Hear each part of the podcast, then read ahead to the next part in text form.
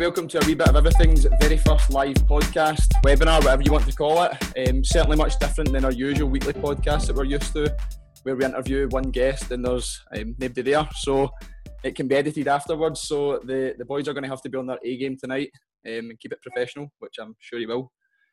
Um, I just want to thank you all for signing up to this in such short notice. It kind of just goes to show you what the power of social media and uh, networking can do to get these kind of opportunities out here. Uh, for those of you that haven't heard about the podcast prior to tonight, myself and Clark started it at the beginning of the start, the first lockdown back in April, because um, we always kind of wanted to start a podcast, but had absolutely no idea what we were going to uh, do it on. Um, but the lockdown kind of presented a good chance for us to start it, and it's just kind of snowballed and continued ever since then. And we've managed to kind of release one a week. Um, so the vision behind the podcast is to hopefully inspire, uh, teach, and entertain with the, the odd dose of Clark's horrid patter, um, which I'm sure you'll get a dose of tonight. Um, I'll get you back. And we've kind of been lucky enough to secure the guests that we feel reflect that vision that I've just shared. So the reason we started it was probably for the very reason each of you have signed up to this today, and it's just to try and learn as much as we can from the guests and ultimately to take actionable points away from each episode that we can um, apply within our personal and professional lives. So that's a wee bit of background information on the podcast and why we do it, but I'll stop talking now and I'll pass you over to Clark, who will give you a wee insight into what to expect tonight, and then I can let some more people into the, the webinar. So on to you, Clark. Right, thanks, Lewis, for that excellent introduction there uh, uh, to our first webinar, as Lewis said, so we're excited about it. Um, you've definitely saved your best introduction there, Lewis, for the live occasion, so well done. Uh, before we go on to introduce the guests, um, a wee plug for our partner. Our partner of the podcast is Premiership Experience, who offer fantastic sports tours within the U K and abroad, and they provide unforgettable experiences for our young people. Um, I've been on a few trips down south, and I know Aaron has as well. I'm not sure about Johnny, but they're really, really good trips, um, and the young people take a lot, a lot out of it. So when when we return back to normal times, um, try and get involved with some of those trips. Uh, they really are. Um, positive for the young people, so be sure to check them out on Twitter at Premiership Experience. Right, on to tonight. So first of all, thanks for everyone for giving up their time tonight to come on and be a part of our interactive webinar. We want you to leave here feeling uh, inspired uh, to take action, uh, to develop your vision of P E and what that what quality P E looks like, and hopefully gets you thinking about your practice um, as well. So we're more than confident what, what Aaron and Johnny have to say will mean that that's what will happen, and hopefully you'll learn more about the demands of National five and Higher, um, and also learn more about the wider school ethos, um, which Johnny's been able to create at Beeslack Academy in Mid- Midlothian Council. Uh, when I mentioned earlier, and Lewis spoke about it as well, but it being interactive, we do mean that, so get involved tonight. If you've got any questions that spring to mind, then just ask. Uh, we'll have time at the end, hopefully, for a very short question and answer. Um, but this chat function is available to ask questions throughout the webinar, so please ask away, and we'll do our best to, to answer them, either Aaron or Johnny or whoever it is you're asking the question to, if it's myself or Lewis. So let's get the, the webinar up and running then. So how are you doing, uh, Aaron and Johnny? How's things? How's your day been? Ah, good, thanks. Enjoyed the snow. Aye, we were just talking about that there with me off camera. Making the most of it. Yeah, I'm good, mate. I've not been out in the snow yet, but I'll be going out as soon as this is done, and I'm going straight on the golf course, on the sledge, on my own. So. Make sure you take a head touch. Right, so before we get into it then, uh, could you give everyone a brief summary on your careers to date? Um, we'll start with Aaron first, and then we'll we'll go to Johnny. So Aaron, take us away. Yeah, of course. Um, I came into teaching quite late. Um, I'm now thirty-three. Which I know is not old. I'm well. It's not. It's not particularly old, but it's it's not your stereotypical straight into uni um, from school and then from there straight into teaching. Um, you know, I had a big sports coaching background for quite a while.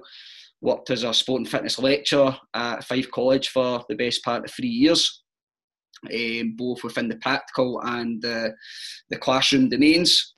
And then from there, I decided that I wanted to do my postgrad at Strathclyde, eh, which I did beside yourself, Clark, and graduated there in two thousand fifteen. Um, from there, I, I was very lucky in terms of I had a placement at Madras College in Saint Andrews in Fife. And then I got kept on as probationer and then also as a full-time permanent member of staff. extremely lucky. Um, my love for P E is genuine. I love educating pupils through the physical element in P E. However, having started a website for my higher class, which I was teaching in my second year, um, I was approached by S A T P E, the Scots Association of Teachers of P E, and was asked to share that website with them and if they could take the rights for it. And it was just a basic combination, compilation of different model answers to a range of different questions that could come up in the um, higher exam. And from there, I think through no choice of my own, I think that I've been associated with higher and National five P E ever since. Um, since then, I've, I've written, you know, I've been approached and written websites for the B B C Bite Size at Higher, and finally at Hodder Gibson now, um, with this book that we're going to talk about tonight, as well as Madras. I've had experience at Queen Anne where I met some amazing teachers, um, got experience in a different context, which made me much more rounded, made me a much better practitioner, and I'm now back at Madras and I'm talking to you guys tonight. Brilliant. Um, you're involved with S A T P just now as well, aren't you, the Vice President, is that right? Yeah, so I, I led up the National Qualifications Working Group, um, and I, I basically created a Microsoft team for that. We've got over six hundred teachers on it. You don't have to be a S A T P E member to be a part of that team. Um, if people want to be added to that after this, students of course are absolutely allowed to. All we require is a Glow email address that's compatible with Teams. So if you want to be added to that, and it's just a place where we share resources, we provide some support, um, we do a couple of moderation tasks as well, then by all means get in touch through the chat, leave your email, or I can leave you mine at the end, you could email me and get you added. Yeah, it's definitely one of the best things to come out of lockdown um, from a P E teaching perspective. I've learned loads from that site, so I would recommend you get on there. Right, Johnny, um, welcome to a wee bit of everything as well. So do you want to give a, uh, wee, a wee rundown of your career? Uh, thanks for having me, guys. I, I'm, I'm similar to Aaron in a way. Um, I, I started, the, I went down the sports science route initially, and I, I worked in football um, as well, and came into teaching a little bit late. Um, two thousand nine. I'm, I'm thirty-eight, so I'm, I'm I'm probably the oldest here. Um, so went to Murray House, a bit different from you guys. Did my uh, degree there, two thousand nine. I did my probation year in Bo'ness Academy. So I was actually my fifth choice council, Falkirk, and I got I got Bo'ness Academy. Um, really enjoyed the year, but there was no job there. And you know what it's like once you're in a council, it's kind of hard to to change your, your authority because you're you're known in an area for better or for worse, and it's hard to break break into, you know, mm. you know sometimes where you live.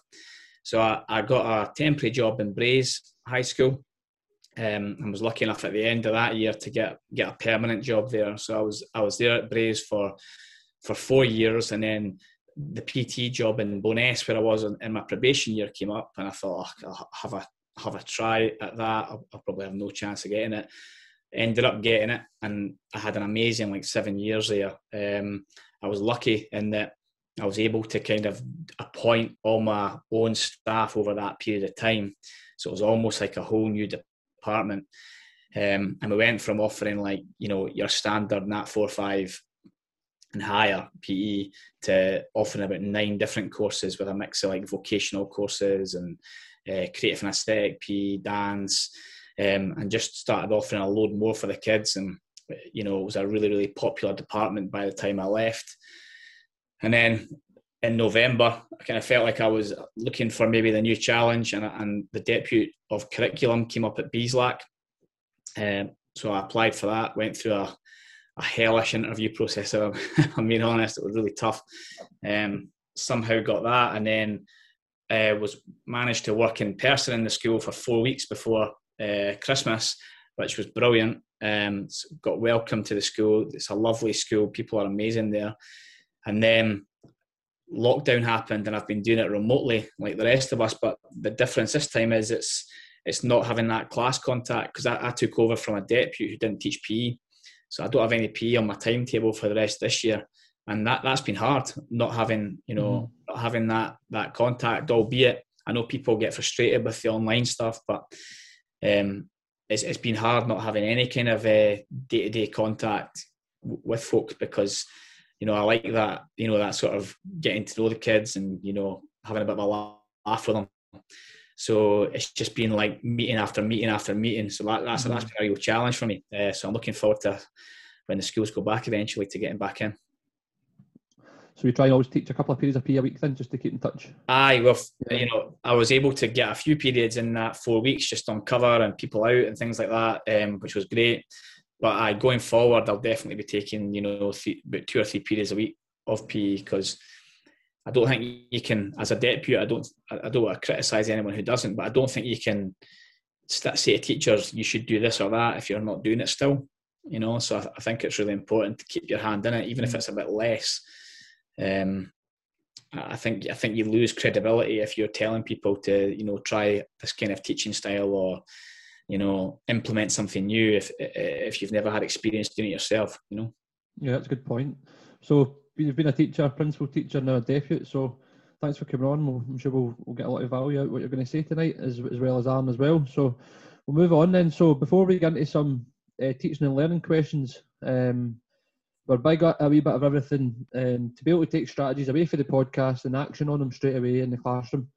Uh, and I know, Aaron, as well, that you're big on keeping it simple um, with your strategies. And this is something that we try to do in the podcast as well, uh, to try and bridge that gap between theory and practice. Uh, so off the back of this then, you have a book getting published this month um, on teaching and learning strategies within P E. What is the book about then, Aaron? And then after that, kind of, if you could answer how... Like, what motivated you to do it? Yeah, Write it, sorry. Yep. So the, the the book first and foremost um, is is a textbook. It's it's not a content book. There is a number of different contents books already out there from, you know, John Miller, Janice Smith. You know, there's the B B C Bite Size website, there's S A P P E Student Notes. So there's a lot of content out there now. We're, we're now, you know, six years since the Higher P E came into inception. So this year it is a book that's all about teaching and learning tasks that teachers can use in the classroom. Um, and pupils can also use it at home to aid their revision. And what it effectively does is it goes through all the S Q A mandatory knowledge, and it provides a task against each command word for each part of the S Q A mandatory knowledge. Um, as well as that, there are examples of a scenario for every factor, um, accompanied with strategies on how to tackle them as a pupil, but also how to teach them as a teacher.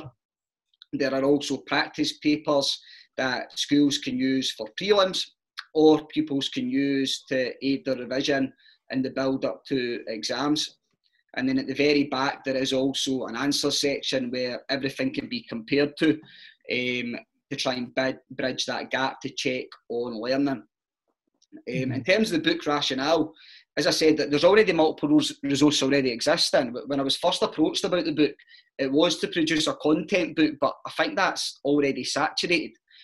You know, um, and I think it's really important now that we look at teaching and learning within the actual classroom. Um, don't get me wrong, I love P E. I'm extremely passionate about P E.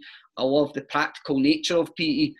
However, that's not where the major issue lies, and it, it's there in, in the facts and stats. You know, our national average and the performance over the last couple of years has always been predominantly pretty high. However, if you look at that two thousand nineteen exam national average, it sits at eighteen point three out of fifty. That, that's horrendous. That mm. For me, that is absolutely embarrassing. forty percent that, it must be? It's well below fifty. You know, mm. that that's that's a shocker.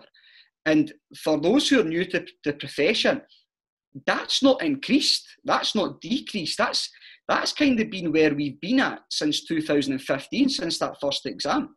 We've always been very low. We've always been certainly below half marks in terms of an exam national average. So that there straight away, that tells tells me, tells everybody that there's something just not right there, and that needs addressed. Um, it's quite similar with National five as well. Um, what's that, thirty-one out of sixty? So that's not actually too good either. That's probably just over fifty percent then.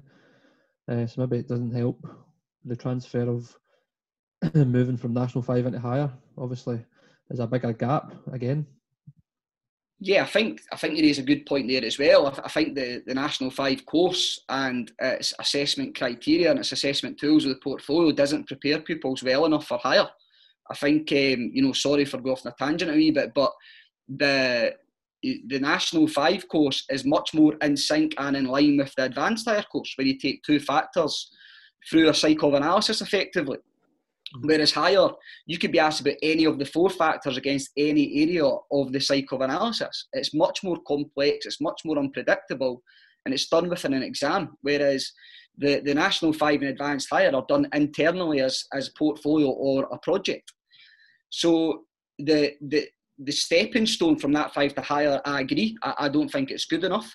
Um, the fact that sections two and three of the, the National five portfolio are allowed to be done um, open book with some form of notes.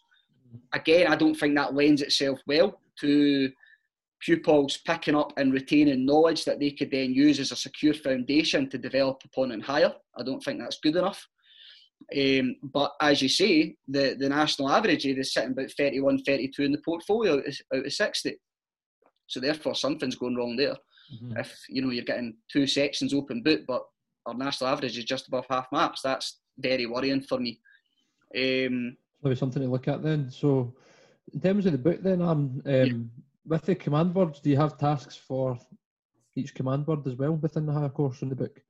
Yep. Yeah, so, as as I was saying, against each of the S Q A mandatory knowledge, um, there is a task against every command word. So, if you like, the, there are five tasks for every single part of the S Q A mandatory knowledge. Um, you know, if I was to give you a bit more of a rationale as to why we did that um, and why we made it a textbook, um, you know, yourself and Lewis were involved in, in a change leadership project I did, sorry, with Fife Council, um, and in that we, we found that from the feedback we were getting from the questionnaire that was carried out, teachers lacked a lot of confidence in, in teaching in the actual classroom environment. Um, they found they were ill-prepared at university. Um, you know, there was not enough hours spent actually learning about the course content and or how to deliver it um, within a classroom setting. Everything was, was predominantly practical based, which, by the way, I'm not against at all, because we need to remind the P E within P E, we need to maintain that. However, this is part of our course, this is part of our pathway, so there has to be better preparation there. So that's one reason. Another reason was that Hodder Gibson done their own research after I proposed to them that this become a textbook. And from the research they did, where they approached a multiple, a multitude of P E teachers across Scotland, there was there was a lot of confusion expressed by teachers, even after John and Janice's book, about what the command words were, how you teach them, how you mark them. So that, that there was a lot of that, um, which again sort of that kind of stimulated the the st- structure that I used in the textbook. Um, I mean, there's more. I mean, with the S A P P E website, that model answers, just to give the guys an overview. Um, as I said, that started off as my own higher class his website, where I just put up model answers for them to look at and compare and contrast. But to make it more accessible at national level, I had to grow it, because it was only the content I had taught my class. Um, Going, you're going back several years now, but when I invited teachers and coordinated a task for teachers to get involved and said need model answers in, um, I, I couldn't give you an exact number, but the vast majority of teachers in Scotland who sent me in model answers didn't get full marks.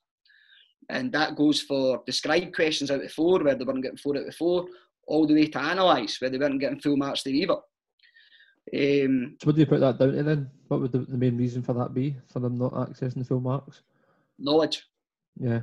What a lack of knowledge. And, and, and you know, that that's not... I, I'm not being cheeky with that. Um, I'm just stating a fact in terms of the fact that I didn't study this course when I was at school. Um, you know, it was the old tire. And I had to go away and, and learn it, and I had to learn it like a pupil. And that's why, you know, I, I know there's a few people in here, there's Claire, there's Matthew, there's Jamie, who worked with me as a student or a probationer, and I make them do the National five portfolio, because that's what I did. Um, and that's one of the biggest tips I could give the guys in here, is sit that Nat five portfolio and learn it like a pupil. Mm-hmm. Um, you know, just to jump in, I hope you don't mind, one of the one of the things that I, happened when I went through uni, and I, I don't know how it's changed or if it has changed, but knowledge was almost like a dirty word. So I came from this coaching background where we were taught how to like drill drill certain skills, you know, like repetition, gradual build-up, teaching people how to do skills correctly. Went to uni and it was all like, you know, don't talk to the kids, be a facilitator. You know, and it was all it was all guided learning, you know, guide discovery, let them work out how to do a layup on their own. And we're kind of going now three hundred sixty degrees with that, and we're getting back to, you know, actually have to instruct people, you know, on on, on how to improve. Um, and I think that that might be part of the problem with, you know, maybe not knowing the answers, you know, for the, the format, what Aaron's saying about the described questions. Um, you have to you have to be able to frame things. You have to be able to uh, show people how to do them, know how to do them yourself, and then scaffold, as opposed to cooperative learning and things like that. So, you know, we, we went through uni and it was all co-op learning, co-op learning, co-op learning. But unless you're highly skilled at doing that, and you're not as a student, then then there's going to be gaps in kids' knowledge and your knowledge, because, you know, to be if you're delivering a knowledge-rich curriculum, it means you have lots of knowledge. And I think, you know, there's probably a lot of us out there that came through a system where we moved away from having knowledge because it was all about, you know, task cards and, you know, tasks that kids could use to create answers. But then you, you're maybe not thinking about that. How how do you actually answer this question? How do you get full marks? And then, you know, that takes away from your teaching, I think. Yeah, I can't I can't disagree with that in the slightest. I think the, the content knowledge is absolutely fundamental. Now, by the way, I'm not saying I've got all the answers, because I certainly do not, especially for higher P E. I don't. There's things that I'll see and I'll go and ask people for advice. You know, I'm big enough to admit that, um, and, and I'll do that. Um, but having that content knowledge is crucial, because it's like Jonny said, whatever teaching and learning fad or strategies kicking about at whatever time, if you don't have that co- content knowledge, that teaching, learning strategy or fad doesn't get implemented effectively. So the content knowledge is, is absolutely crucial. Um, you know, and, and by doing, I mean, what, what the textbook does is that, as I said, it's not particularly content-based, but it provides the opportunity for teachers to teach different ways within the classroom. There is a lot of direct instruction in there as well. However, teachers must have the content knowledge to accompany it. And and the the, the part for me that I think will really help the pupils, because I've edited the book, so I've been able to, I've been lucky enough to kind of read it.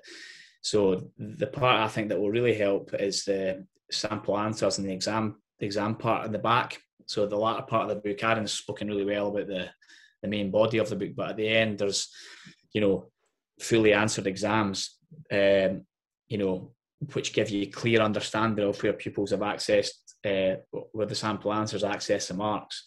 So I think, one, that would be great for pupils who are trying to work out how you can access full marks, but, but also for maybe younger staff, because you could get, it's not beyond the realms of possibility, you could get a higher class in your probation year or the year after. You know, if you get put in a small school or, um, you know, a two-person department, you, you could have an A T five or a higher class.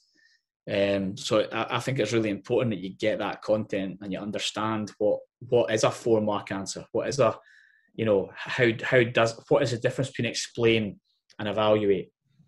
Um, th- those are those are important skills that you should try and get get a grasp on really early. Uh, I think to kind of elaborate on what Aaron said as well, something that was really helpful for me, because on my probation year, I was um, team teaching a, an aesthetics Nat five class and a games Nat five class. So I actually sat down and um, wrote answers through the portfolio for aesthetics and for games, just so that I knew that when that was, that helped me for when I was teaching it, because I always had those examples, if you like, that I could always refer back to. Um, and that just helped me teach it in my, my kind of first year of doing it. Um, so I thought that was a good point as well, Aaron, for that. To be honest, that, that's how I learnt it. Like, I genuinely learnt it through, you know, like I said, I've not got all the answers, but the, the knowledge I do have was by actually learning it as a pupil, you know, um, and, and going to people who I can trust to give me accurate feedback. You know, going to Ian Stanger, who is a principal assessor, going to Russell Emery, who's a team leader, actually going to people with knowledge to give me knowledge. Um, and, and that was how I learned it. And that's one thing I would always recommend that students do. And it's certainly something I encourage if I'm ever mentoring a student um, within a P E department. Mm-hmm. I just, just finally, just before we finish off this one, I, I haven't even sat higher as a pupil, um, so I left after fourth year. But the biggest thing for me, you're talking about content knowledge, that is really important. But the biggest thing I learned from, I think it was during the S A P P E Zoom meetings that you organised, Aaron, was you need to know the standard, you need to know what a mark is. And that's something I had to go away and really work at for National five. That's the kind of, that's what I teach. Um, I'm starting to team teach higher this year. Um, and it's just a process that you go through, then you have to put the work in uh, to really understand what, what is a mark. So it's a good bit of advice out there for you, from what the boys are saying. So moving on then. Sorry, I was just um, admitting someone else into the, the chat there. Right, Johnny, so uh, Aaron, thanks for kind of sharing your motivations behind um, obviously the new book that you've just kind of written. Um, seems like obviously teacher confidence within delivering classroom lessons was the kind of the main drive behind it. So thanks for that. Um, Johnny, a question for you. In terms of the kind of current climate with online learning, could you maybe pick one or two strategies from your school that you've had success with in recent weeks and maybe share the kind of impact this has had on pupil learning and how you would maybe measure it as well? Yeah, absolutely. Um, you know, it's been interesting because when I was in lockdown one, I was still doing the principal teacher role. So I, I was really, really tunnel visioned on what was going on within my departments. And I was just trying to make sure that we were doing the right thing for each year group. We were consistent across the year groups.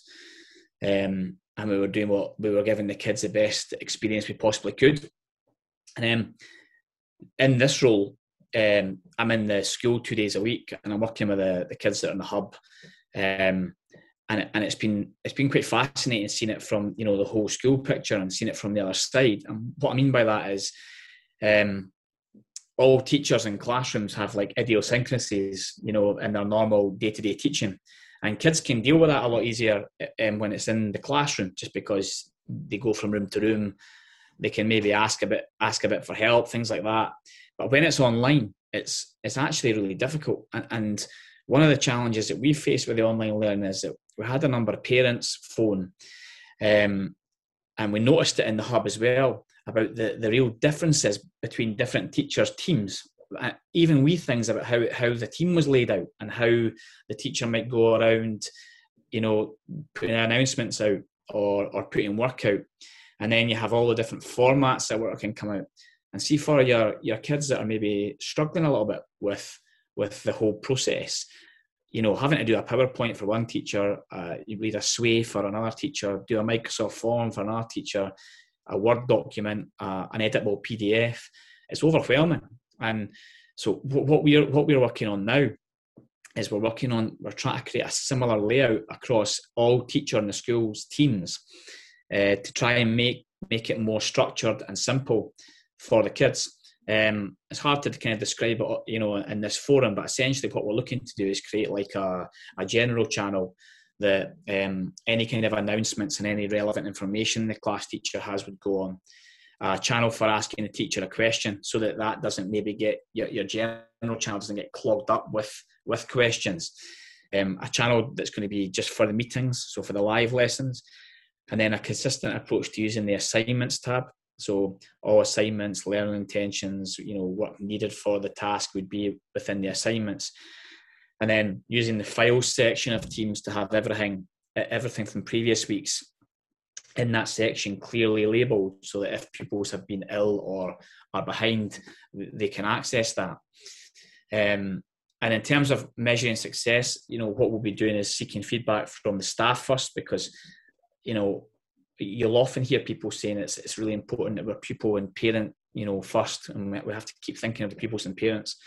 But really, I think I think if you put staff first in all these types of things, you get be- the kids get a better impact, because if the staff are happy with what they're doing and not getting asked to do things that are, you know, difficult or or a massive imposition on them, you know, they're, they're more likely to put their all into it. Um, And, and we've got an engagement tracker in the school, like I'm sure many of many of your schools do. It's, it's a, a simple way to try and you know, track the engagement of kids. And, you know, being honest, it's it's been a pretty sketchy experience so far uh, with, with the, the online learning, and we've had some kids buy straight into it. Unfortunately, the kids that do well in class are the ones that are tending to buy in online. Um, so we're, we're trying to think of ways all the time that we can, you know, up engagement. And that's one area where we, you know, we got a bit of feedback, and, and I, I'd never thought of it before. You know, just being in the sort of class teacher, P T mindset of, you know, let's just get our work up. It doesn't matter what the others are doing. But I, I never thought about how overwhelming that could be for, for the pupils, you know, and especially pupils that maybe struggle anyway. Yeah, I think that's a really good point as well, because it's that consistency, and it's the same as if it's like that in a school as well, it's going to have a better outcome for the pupils. They know what to expect every time they go to that class. If all the teachers are singing from the same hymn sheet with, Um, like maybe the way that they greet the kids into the class and things like that. I suppose it's the same on the virtual platform as well. It's a good way of looking at I've, it. I never even thought of that.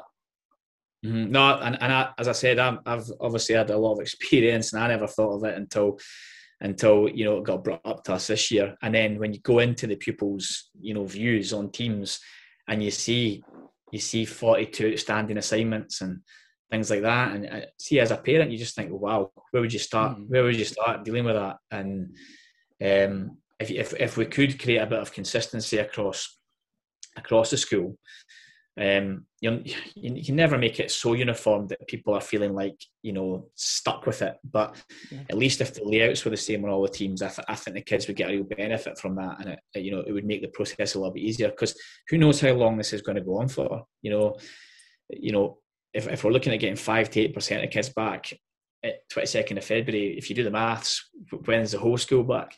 Mm-hmm. Mm-hmm. you know, uh-huh. you know, who knows? So the online will be a, a feature of things to come for, you know, the near future. So, so just in terms of setting tasks, Jonny, mm-hmm. um, for any advice for anyone that's listening uh, and tonight, I know some staff in the department I'm working in put all the work up at the one time, as you says, maybe trying not to do, or have a consistent approach. Um, so would you just recommend putting it up just before the class would normally start if they were following the timetable? So it depends on your school. So in our school, in our senior phase, we're doing that. So our senior phase are following their timetable, and, and the work would go up as as and when. What we tried to do in the B G E was to try and spread how the work goes out in the week. So the, every kid in S one gets three subjects a day, essentially. Same in S two, same in S three. Um, so that the work's getting up, you know, in a more even, you know, so it's not everything going up at the one time. So we kind of felt like if everyone puts the work up on a Monday, Monday period one for the first year, it's so stressful and unmanageable. Aye, so so that the way we're doing it is it spreads over the week, and then each kid gets one live interaction with a staff member as well, um, after the work's gone up. So either on the day of the work going up or the day after. There um, you go, yeah. It's just been making constant tweaks, isn't it? Like learning from the first Aye. lockdown, and then just trying to make it a wee bit better. But I think we've had much better engagement with our pupils when we, if we give them, if it's a written task, and doing it via like a Microsoft form. Like, yeah. I think that's a much more simplistic way to um, give them the written task, and then you can give feedback under each of their answers versus them uploading a Word document, and then you've got to try and set out a plan how you're going to give the feedback just in the wee box at the side. Absolutely. And so there's things like that as well. Um, well, thanks for sharing that with us, Jonny. That's something I've definitely took a couple of wee bits there from, especially with the channels that you said, where the, the pupils can go on and um, ask a, a question, so it's not on the general homepage, mm-hmm. and it ends up getting lost. So that's something I'm going to take away from this and certainly implement into my um, classes online. But Aaron, I suppose it would um, make sense if we asked you then about some specific strategies from your book. Um, I believe you were going to share some with uh, with us tonight. Yeah, of course. Um, what I'll do is I'll, I'll just share just a, a number of them, um, and I'll try and talk through why I use them and, and how I use them, and, and the impact they have on pupil learning. Um, I think the, the key thing is that, as I said, it's about classroom strategies. So whenever I deliver a National five or a higher classroom lesson, um, I try and go through four different strategies. I don't like to teach one thing the same way over and over again. It becomes monotonous, it becomes boring. But I do like to try and teach one thing four different ways, and then kids are learning about it from different angles, they're developing deeper knowledge, they're using different problem-solving skills, and they're also having to self-evaluate after every turn, and it just builds deeper and more rounded knowledge, um, which therefore makes it easier to go in, you know, to their long-term memory and also to retrieve it as well. Um, t talking strategies with retrieve, um, I mean, retrieval practice, you know, I, I'll start every lesson with retrieval practice. I think there's a lot of people out there on EduTwitter who completely overcomplicate retrieval practice. It's an extremely simple product. Um, I keep hearing this term, low stakes. What what do you mean by low stakes? What's a high stakes? Like you chucking on it? Um, you know, it, it's just simply a quiz at the start of a lesson that, you know, revisits what they've done the previous lesson, the previous week, the previous month, even the previous six months. What, one of the things that I did wrong the first time I taught Higher P was that I blocked things and then moved on and never revisited them. So, for example, I done data collection August, October, and I didn't touch it again until revision come March. The kids forgot about it. They were never retrieving it out that long-term memory back to the forefront of their mind. So by starting with retrieval practice, it's very beneficial because it brings it out from the long-term memory back into the working memory, and it's something they could actually develop. And, and when you're doing the quizzes here as well, I think it's really important to note that it's not a big quiz. It's, it's a case of... you might just ask about an aspect of something that you taught several months before. So, for example, you might say, how many statements are in a SCAT questionnaire? I don't need to describe it. I don't need to explain why I used it. Just tell me how many statements are in it. Just a little thing about it. And then when you go over that again, um, you know, later on, after you're discussing the answers with the kids and you're checking and rechecking for learning and understanding, that's when wider conversations are. All right, so it's got that number of statements. So how, how do you answer it? So wider... wider um, questions are facilitated because of that. Um, you know, other retrieval practice methods that I'll use, there's not just a quiz, but sometimes I will just put a picture on the board and I'll ask the kids to write down as much as they can about that picture. So, you know, if you're doing goal setting, it might just be a target and an arrow hitting the target. Right, write as much as you can. It's like a brain dump. Write as much as you can about that. How much do you remember about that? Um, or I, I might chuck a, a quote that's debatable on the board. So I might say something like quantitative data is always better than qualitative data. And I get them to, to discuss that in their own heads, maybe discuss it with a partner and a think, pair, share, and, and write down what they, how much they agree with that, why they agree with it. Is there any areas they disagree with it? But what you're doing there is you're actually getting them to deconstruct the knowledge, and they're breaking it apart, and by breaking it apart, it becomes thicker and more embedded. All right, so they're actually developing that deeper and more rounded knowledge. Um, so yeah, retrieval practice at the start, not just from the previous lesson.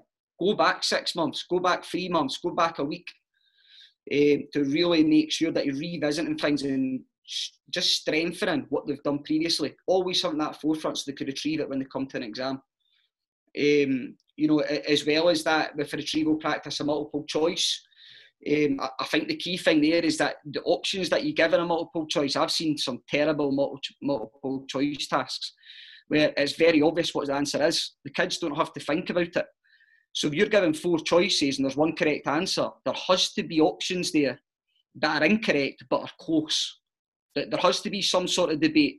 There has to be something that makes kids engage in higher order thinking skills and compare and contrast. It must make them justify. It must make them evaluate. It must make them actually think about how, how's that better than that?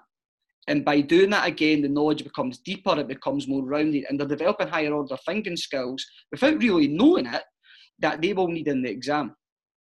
Um, you know, other strategies that I use, that my go-to one in every one is is cold calling, or the, the no hands approach when asking questions. You know, I hate it when, even in the practical environment, I see teachers, student teachers, I used to be one of them, um, simply asking a question and getting everybody to put their hands up, and the same kid puts their hand up all the time. How, how do we know what other people's are thinking?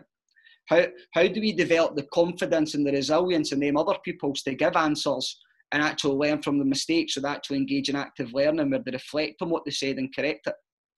So by using the no hands approach, it actually makes pupils concentrate because they know that you could pick them, so they can't clown around with their mates. If you ask a pupil a question and they don't know it because they weren't listening, make it absolutely clear. Well, I'll be coming to you at the end, and I'll repeat that question to you at the end. And that again makes them switch on. And after doing that once or twice, you get the focus of attention. Um, the, the big one that, that I really like um, in terms of an actual strategy is, is be the examiner. And this is where your content knowledge has to be there, and also your knowledge of what the standard from the S Q A actually is, what, what represents a mark and what doesn't represent a mark and why, um, and, and how do you fix it if it doesn't. So with be the examiner, um, what you do is you would put, say, a four mark response. So you put a question up that's out of four marks, and you put an answer up that always gets two or three out of four. There's always areas that are correct, and there's always areas that are incorrect. And what it makes it do is, you know, you could do that with pupils doing it on their own, you could do it as pupils working in pairs, or even as part of a small group.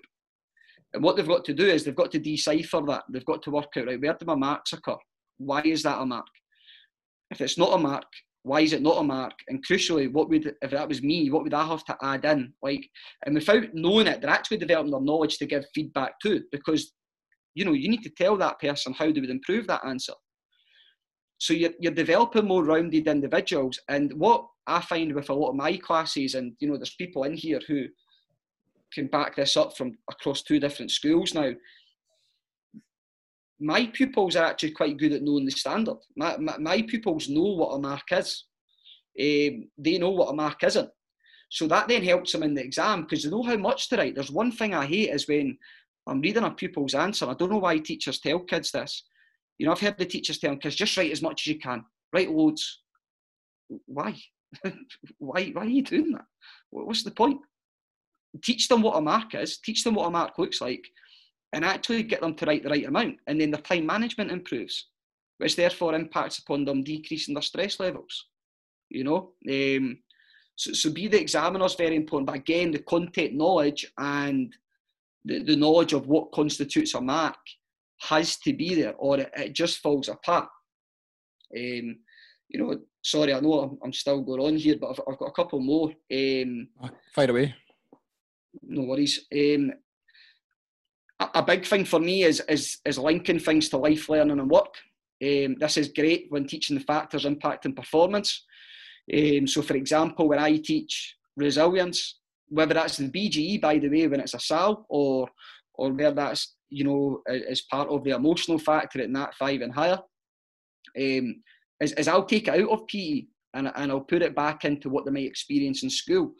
And the best way to do it, and you always get the kids understanding with this, is what about that time you put your hand up and say a maths lesson, teacher picks you, and you get it wrong in front of everybody, and, and you ask them how they feel, and they talk about, a lot of them will talk about embarrassed, they'll talk about not wanting to do it again. So that's a lack of resilience. And then you get your buzzwords in there in terms of you're not bouncing back there, you're not taking on board how to fix it, and then you're not forgetting about it, you're not moving on. So you're stuck in there, and therefore your learning performance doesn't grow. It's the same in sport. If you miss a chance in, say, football, and you can't let that go, and you keep dwelling on that, you're going to stop making attacking runs to get into space and actually finish off a cross. It links. And, and by taking it out of P E and placing it within a different environment, you're actually strengthening, you're moving away from knowledge and you're developing understanding. You're going beyond pure knowledge. And you're getting that understanding as to what this factor is, what it looks like, and how it works.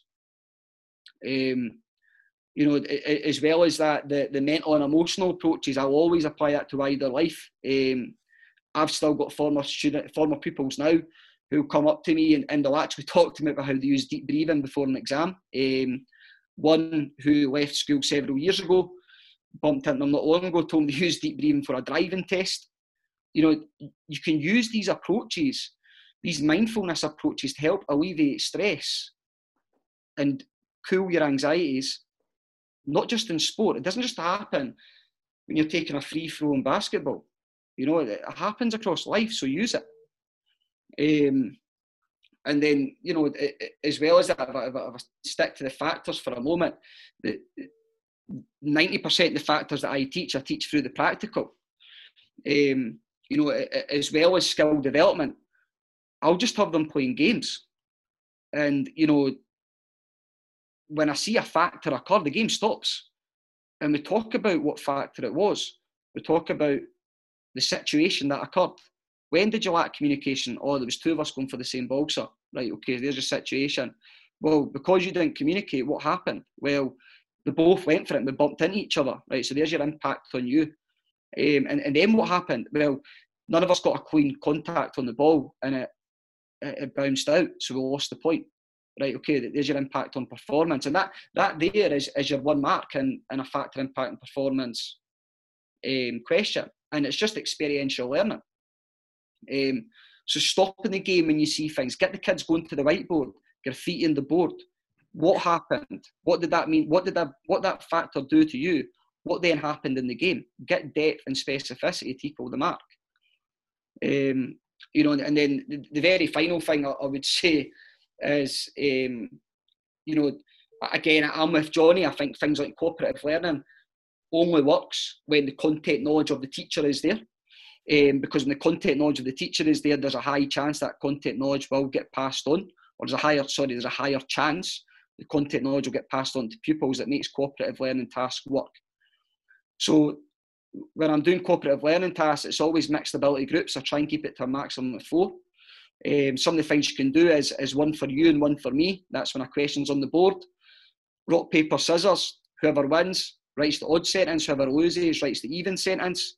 Build a four-mark answer between you. Um, you know, you might put two questions on the board. One's describe, one's explain.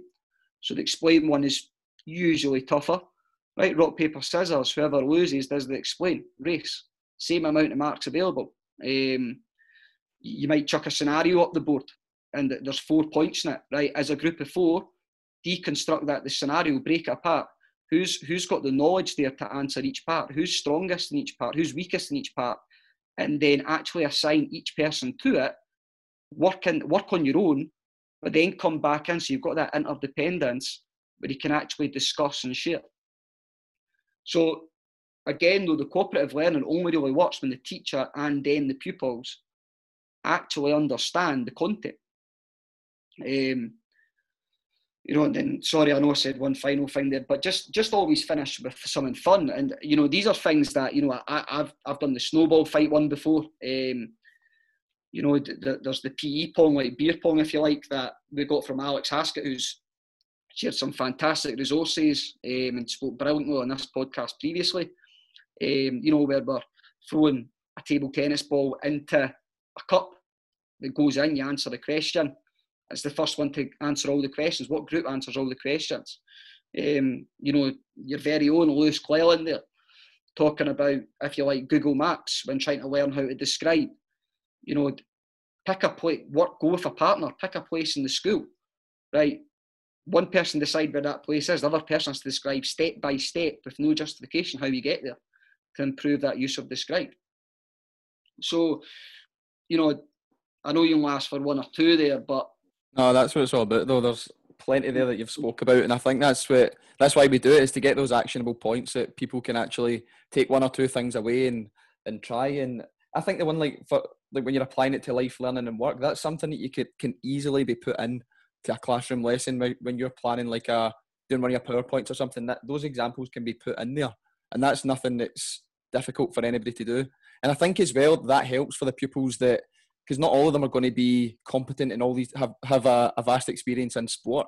So if you're linking these examples to life, maybe experiencing anxiety when going to the dentist or um, before an interview or something like that, just off the top of my head, then they're going to be able to relate to that maybe more than within a sport if, if there's pupils that aren't competent in sport or they don't have a, a lot of experience in it as well. So I think that's a, a really key one for me anyway.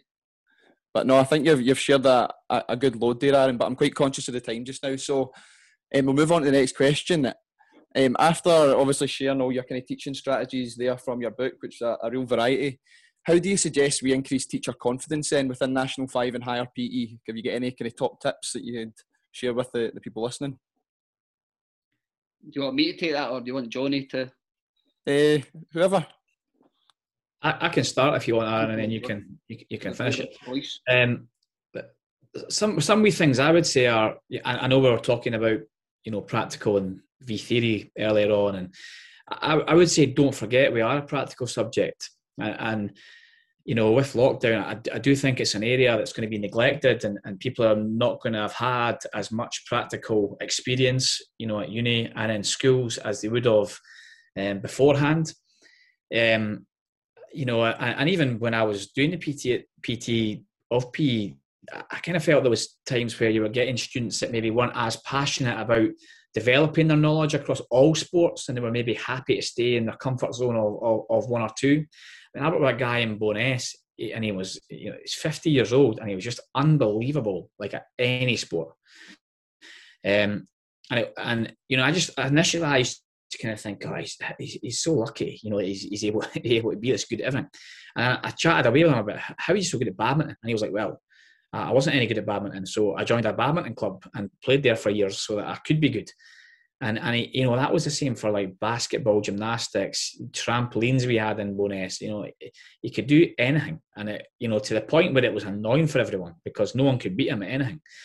Um, you know, so so I, I would really sort of stress the importance of trying to develop your practical knowledge in loads of sports so that you can understand how to perform the skills, and then you can teach the skills to kids so that, you know, we don't just have, I call them, I'm just being a bit facetious here, but I call them like Butlins lessons, where, you know, where people come and just like, you know, muck about for, for a period. Because, you know, every every lesson you you teach, I think the kids should go away learning at least one thing, you know, whether that's a new skill or how to, you know, playing a game, you know, tactically, but learn something from that lesson. Um, and then obviously with regards to the theory, which I know we're, we're, we're kind of focusing on a lot here with regards to book, um, the, the areas that I, I always tried to focus on loads when I was delivering P E was uh, the command words. So, you know, use this book that, that Aaron's written, um, teach the kids how to structure the answer so that they, they understand each type of question, how to get marks for a describe and explain and evaluate.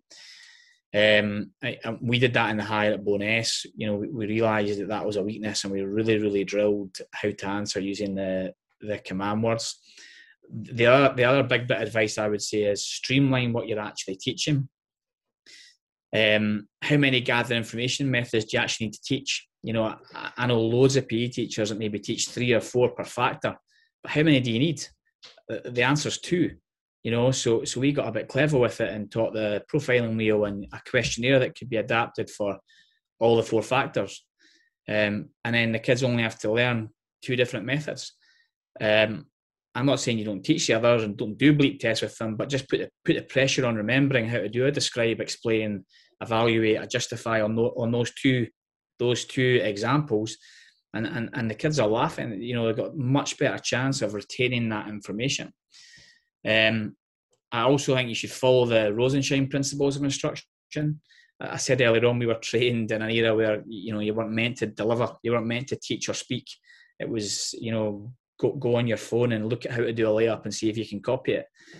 Um, but we're moving away from, from that now. And, you know, it's always been clear to me that whenever you learn something new, it needs to be delivered in clear, small steps with opportunities for practice and feedback, you know, and keep trying again. And the last thing I would advise is that, you know, you conquer any behavioural issues you have as a teacher, you know, because I don't know if you've heard of, of him, Sam Strickland. You know, he's a, a favourite of mine, and he, what he says is white noise is a kryptonite to a positive learning environment. And I'm sure some of you will also be aware of the whole Paul Dix v Tom Bennett, you know, what's the best way to behave, behave strategy and all that kind of thing. Um, that's probably for another podcast, but I really do agree with Tom Bennett when he says that routines are like the superpower of every teacher. Um, and that means ensuring that everyone knows what they're expected to do in your classrooms, your corridors, without thinking. Because if you have got a good routine within your class, it, it saves so much time. It helps you deal with low-level behaviour. And I, I just think it makes teaching easier. So I suppose that sums up any advice I would have for you to try and help. And I think if you could you could apply those things, um, you know, it would give you a good chance of doing well with uh, with with the certificated courses. Brilliant, Jonny. Thanks very much for sharing that. Um, Clark, you got that sitting there? I don't know about you, but we didn't get enough of that in, in uni. I know Aaron spoke about this as well the other day with me. We didn't get enough behaviour management, C P D in uni. I don't know about you, Johnny, but and even in terms of National five and higher, you didn't get much. Um, so this is some, nah. that's something I've learned over over the years, is behaviour management is massive to raising attainment. And oh, it's huge. If you, if, if you think about all the wee times that, you know, like, you know, taking five or six minutes to get a class to listen and Definitely. settle down, and transitions between activities, yeah. you know, you know, that, that was, that, that's a killer for, for people when they first start, because you're wanting to move on to something else, but it takes you so long to get the demo done and, you know, whatever you're trying to do. Um, yeah, if you if you can get strategies, and I just think routines, what I said, they're like non-negotiables. Yeah. What, what are, what are the non-negotiables you have in your class? What are your, say, your three non-negotiables? For me, it was like kids being late. I had to be there seven minutes after the bell. Uh, didn't matter where they were in the school. Seven minutes in, in the hall. No chewing gum, um, and no talking when I'm when I'm when I'm talking and delivering. Three simple things, but it made a huge, huge difference, because once the kids kids are clever. Once once they uh, they know how far they can go, mm-hmm. they'll keep doing it. So, you know, if you, once you settle settle a class in, and you and, and they understand your routines day to day, you end up getting a lot more from them. But if you if you don't settle them in, and you don't let them know what your non-negotiables are, you're going to have a horrendous year with your class. Um, mm. You know, we've all been there. We've all had bad classes. Right. I, I'm I'm not talking. I'm not trying to talk as if, you know, I, I've had shocking classes and made mistakes. You know, it's just just the way, the way it is. But those shocking classes were my fault. Mm-hmm. You know, they, they weren't the class's fault. They were they were my fault, because I I didn't do enough work to work out how to, you know, like you say, there you, you don't get taught that in uni. So it was my responsibility as a teacher to go and find out a bit more about, you know, how to how to deal with discipline in a class. Ask experienced teachers, you know, and. You know, I, I eventually I did do that, but, you know, not before I had a, f- a few shocking experiences with classes when I first started, you know. Yeah, I think it's always, certainly when I was at, uh, doing my postgrad and that, it was all, my fear was always like having the classes and expecting like the, the, the worst, like the high tariff behaviour was going to be like the worst, but it is like that white noise. It's like the constant mm-hmm. disruptive behaviour that's the one that gets right under your skin and disrupts a lesson essentially, and from anything happening, it just wastes so much time, because P E lessons are so short as it is. So I think that was because a big high tariff incident will get dealt with naturally, mm-hmm. because, you know, if it's something huge like that, you know, it'll get dealt with. But that constant hum of talking when you're talking yeah. and not paying attention is really hard to overcome. Yeah, absolutely. Right, moving on to the last uh, question. I'm going to come to Aaron first for this one. Uh, so just to finish off for the, the students who are listening in, what is your advice, Aaron, for how to teach physical education moving forward, um, as we kind of come out of post-COVID and get back to school? Um, what I mean by this is kind of the, looking at the B G E as well. Um, do we? I know you're, you've spoken a lot about social and emotional needs rather than skills, and sometimes you think um, it's maybe went too far one way. Um, so if you can maybe just sum up any advice you've got for anyone that you can take with them away from the podcast tonight. Yeah, definitely. I think. Um... I think for me, I, I think I've went full circle as well. When I first started, I, I'm not afraid to admit that I was B M T daft. It was all better movers, thinkers, and there's a place for that, by the way. That it is a tool, it is a useful tool, but it's not the toolbox. There's a variety of different tools that we need to be using when delivering P E, depending on our context and also depending on what we want to teach. I think, as well as that, I think we always need to be mindful of what's, we need to remember who we are, all right? I, I know people always talk about the pupils and pupil-centred and, and all the rest of it, but we're P E, all right? We're P E teachers. And at the top of our pathway, if we look there first, the top of our pathway where we're judged, the top of our pathway, these kids need to be getting as close to sixty marks as possible in two activities, thirty in each. You know, they get assessed in that, all right? So there has to be skill development there. We're part of a pathway. They can't just start learning these skills in third year and fourth year. They need to be learning these skills and movement competencies well before that. Um, you know, it's all context dependent as well. You know, I think this is where pathways comes in, and it's one of the things that I know Gary Cunningham at uh, Queen Anne spoke quite passionately about, and it's different pathways in terms of you've got a comp you've got a comp uh, competitive pathway, mm-hmm. and what you do there is that's your kids who will be your national fives, the kids who love sport, the the kids who love competition, the kids who will do higher, and and and that pathway is all about developing the skill level of them pupils within a comp competitive element. Now you pick SALs in there that ties in with them, that matches their needs. Respect and tolerance being a big one that matches those kids. You know, um, motivation matches those kids. How to control your motivation, should we say? You know, um, and then looking at the the gross and fine motor skills, looking at your balance and control, your kinesthetic awareness, looking at all these things to develop these pupils, because that's what they want. That's what their interest is. Okay, um, but then you've also got those who aren't too keen on that. You know, just that's them, that, and that's okay. And that doesn't mean they're excluded as such. That is where, you know, when I refer to what Gary spoke about in second, third year, they become part of a, a participation pathway, where you look at that more holistic development, where you look at how we develop these individuals. We won't maybe, you know, we make their skill level better, great, but we look at developing them as people, look at developing them as learners, look at developing them socially and emotionally. You know, and, and, and success for us there is that they might not go and sit in that five and higher. But see, if they were to play badminton and they leave school for fun, that, that's good for us. If they were to engage in an active lifestyle, that's that's success for us. Mm-hmm. So I have two different pathways then, competitive and kind of leadership pathway. I think you've got an aesthetic one as well. Again, mm-hmm. for those who, who have that interest to go down the dance route. I'm not saying you do this in first year. It might be that you start these in elective classes in second and third year. Um, but at some point, you, you have to move from this broad general education. There has to be a bit more specialisation based upon who the pupils are. Um, and, and that's the one thing that I would I would say to, to students that I got caught up, caught up in, the mistake I made. Fife Council used to go on and on and on about B M T. Every inset was B M T.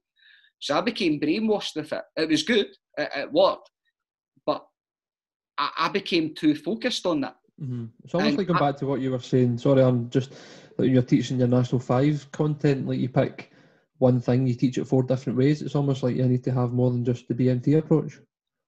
Yeah, the best way I could, I could put it out there was that people made out that that teach that B M T was the toolbox rather than a tool. So everything was to be B M T, and and that's not the way. It's got to be different things. That that's the thing that you'll find in education. There's always going to be fads. There's always going to be, whether that's in P E or wider education. Right now, I think Kate Jones has got about forty-five million books out about the same thing. You know, says the same thing every time. But that's the fad. You know, it's good, but it's not the only thing. You know, and, and it's the same in P E. There are fads that happen. And I think as, as my time, and, and I've only been teaching six years, by the way, I've not been teaching a, a great length of time. There's lots I need to learn, but I've learned more now about why I wanted to be a P E teacher, and that's now reflecting who I am as a P E teacher. Right, right. Thanks for um, the advice there, uh, Aaron, and I'm sure those of those who are listening in will take a lot from it. I love what you said about the, the pathways and your thoughts on that, and just come back to your earlier answer, the, the strategies that you were talking about, really creative and engaging strategies. Um, I'm sure it would be good to be in the class. Can I imagine it'd be enjoyable and motivating uh, because you're you're not just getting them to write out PowerPoints and rote learning. So well done on that. Um, just before we move on, Jonny, I'm going to ask, there's been a question in the chat box just before we finish off um, about how do you overcome the low level disruption in your class? Um, I can ask this to both of you. Feel free to um, chip in here. Um, you're, you're talking about the behaviour management side of it. How's, have you got any kind of tips that you would share? Um, yeah, so I mean, as I said, I had clear like non-negotiables that I used to talk through the class with when I first started about what my expectations were. I tried to not make that make it an exhaustive list because I think then kids just get a bit um, confused. But then I also, um, when kids were, you know, having that little white noise or or, or that, um, you know, talking when I'm talking, um, I, I didn't. I hated the thought of my kids going to school and, and having a teacher and the, debating things with kids in classrooms. So I kind of had this three warning policy that I had with the kids. Um, you know, and there'll be behaviour experts out there that will say, oh, that's wrong, or, you know, you shouldn't go about things that way. And what I would say is you've got to do what's right for you. Um, and you get a lot of, you know, people that are maybe into their Paul Dix side of things that don't want to give kids around, and, and I'll say things like, just ignore the ignore the behaviour. But but when that happens in a P E environment, I just think you're doomed for disaster. Mm, so I, I, I, safety-wise, you name it. So I, I had like a three-strike policy where I would I would give the kid a warning, and then I would just move on with my teaching. But the kid wouldn't, I, I would make it clear that I'd say to the kid, like, that's your first warning. And then the second time, I would say, that's your second warning, can you go and stand outside? And I would leave them outside and I would teach, and then I would go and have your, your restorative conversation with them. And then if it, if it got to the third time, the, that the pupil would go and get changed. And then within our department, there was like a lunchtime detention that they would do, like kind of reflective task uh, during that detention. And it was a simple system that everyone in the department was able to follow.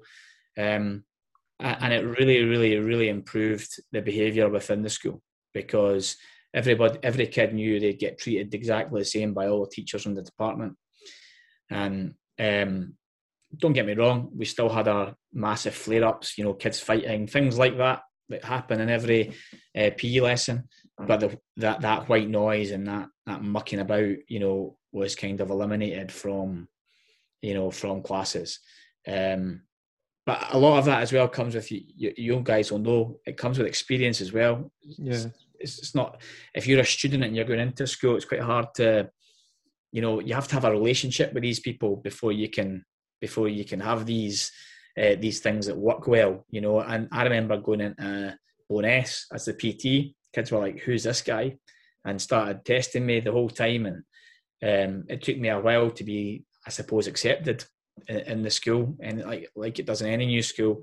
Um, so I, what I would say to the people listening is, don't don't kind of despair if you if you're finding it you, you know things aren't working for you initially. Stick with it, but have a but have a clear system that you want to follow, and don't be swayed on it, um, because people will come and tell you, you know, re- read when adults change, everyone changes, that kind of stuff, and you know, adopt this model, but you know. You've got to be comfortable with your, you know, with the model you're, you're adopting. And I have a certain way about me of, of doing it. You guys will have a, a, a way that you guys deal with your classes. That the bottom line is, as long as it's successful, mm-hmm. you know, that, that's what that's what you're looking for. But that's my way. so. Yeah, no, um, I like what you said about the speaking to the, um, obviously having the kind of three-staged approach to it with the warnings. Um, what I what I sometimes do is like try and speak to the individuals who are, you know, low-level disruption, but we're displaying that behaviour and trying to speak to them individually rather than in front of the group. Sometimes that's just what they're looking for. So I pull, pull, pull them aside once the group's back working again. So, um, Aaron? I think um, I, I think I'm very similar to Jonny to an extent. Um, you know, as I talked about fads there, Paul Dix is a huge fad at the minute, um, and every school seems to be promoting his book. Um, certainly that I've heard of anyway, but for me, and, and this is just my opinion, and again, it ties in what Jonny said about being comfortable with who you are as a person, as a teacher, and what your values are. I don't think his ways, in my opinion, when I've tried them, help us produce responsible citizens as directed by the C F E. You know, at the end of the day, if, if we ignore a, a pupil who's mucking around, you know, we allow them to think that that's acceptable, and they be- that becomes a habit, then that what's going to stop them doing that on the first day of a of a job, and they get sacked? Mm-hmm. You know, well, there needs to be con- there needs to be consequences, doesn't there? Of course there is. There has to be consequences. If you if you turn up late to your work, you get disciplined. If you if you if you do things wrong at your work, you get disciplined. If you do something wrong in society, the police get involved. There has to still be consequences. I'm not being old school, I'm just being realistic. There still has to be consequences. Um, I, I think that the, the way I work, and again, there's people here who know me, is is I'm all about, you know, building those relationships in terms of, you know, I, I, I want my kids to enjoy coming to my classes, when we talk about non-negotiables, I'll try and involve the kids in that process. What do we think our non-negotiables are? Try and get them to take ownership of it too. Um, I do that more with my Nat fives and Hires, if I'm being honest, but I have done it with a couple of B G E classes. And, and, and they know, that's the thing, they know, they know that a non-negotiable, don't talk when the teacher talks. J just little things like that, show respect. Okay, they know that, all mm-hmm. right? So the fact that they can then state that, they, and then they need to take responsibility for that. But relationships are, are definitely massive. However, you know, it's a, respect is a two-way street. You know, if you treat me with respect, then great, I will have a laugh with you. I, I will have a bit of banter with you. But it's, it's a two-way street, the same as, as in society.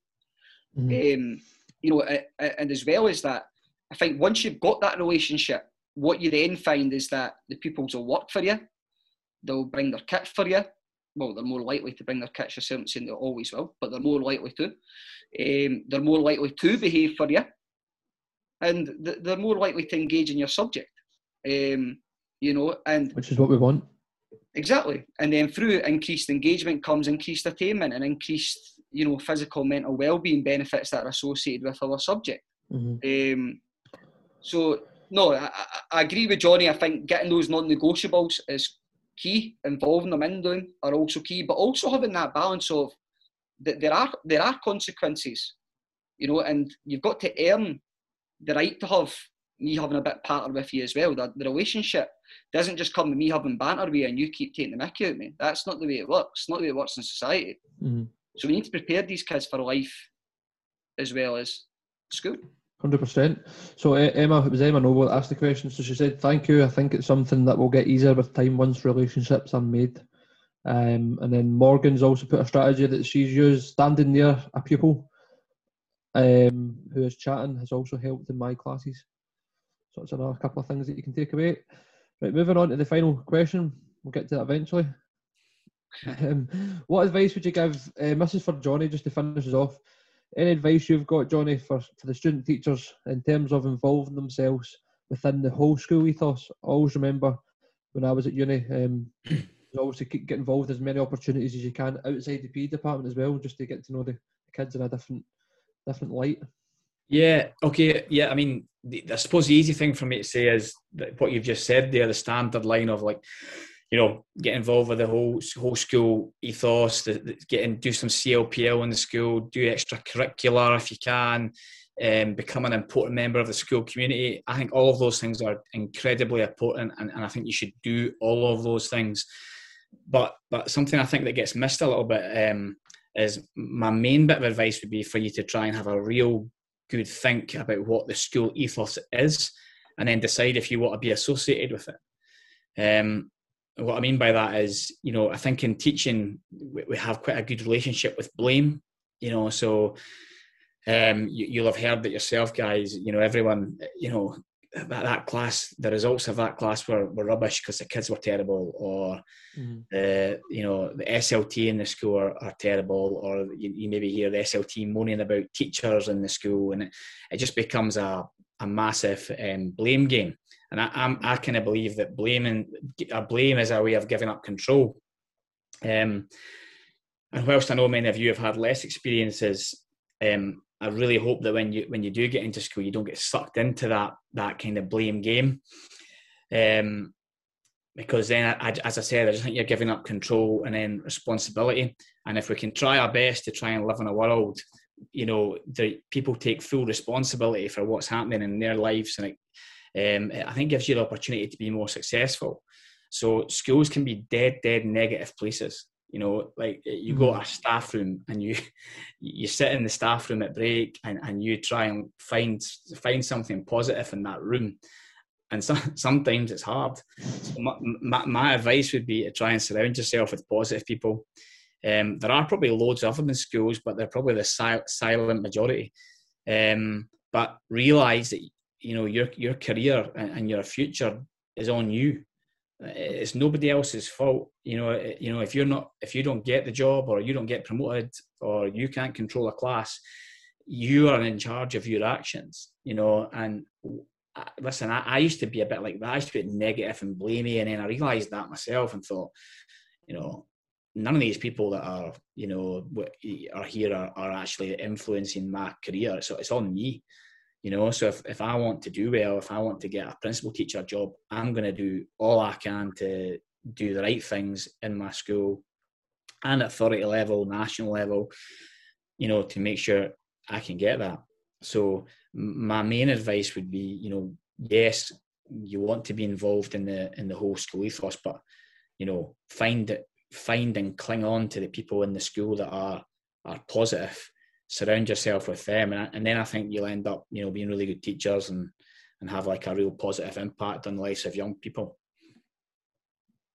Brilliant, Jonny. Um, really good way to finish us off. I loved what you said about responsibility, and you have to take that individual responsibility, because I find myself sometimes um, the same as you, kind of blaming and or saying that's not for my, that's not my job, that's for somebody else to do. But if I can really do it, then I should probably just do it and get it done. um, take responsibility. So no, thanks for, thanks everyone for joining us tonight. Um, we really mean it at the start when we said that we want you to take something away from tonight. There's lots in there, lots of creative strategies for Aaron, um, some whole school there, some whole school advice and action to take as well when you go back to school. Um, so something might just be something so small, but just experiment with it, test it out in your own practice and reflect on it and move on and refine it. This is how um, sure the four of us have learned, and you just find out what works for you and what doesn't work for your context. So we will email, email out, if you don't mind, a short evaluation of how tonight's session's been, um, and we would be grateful if you could fill it out.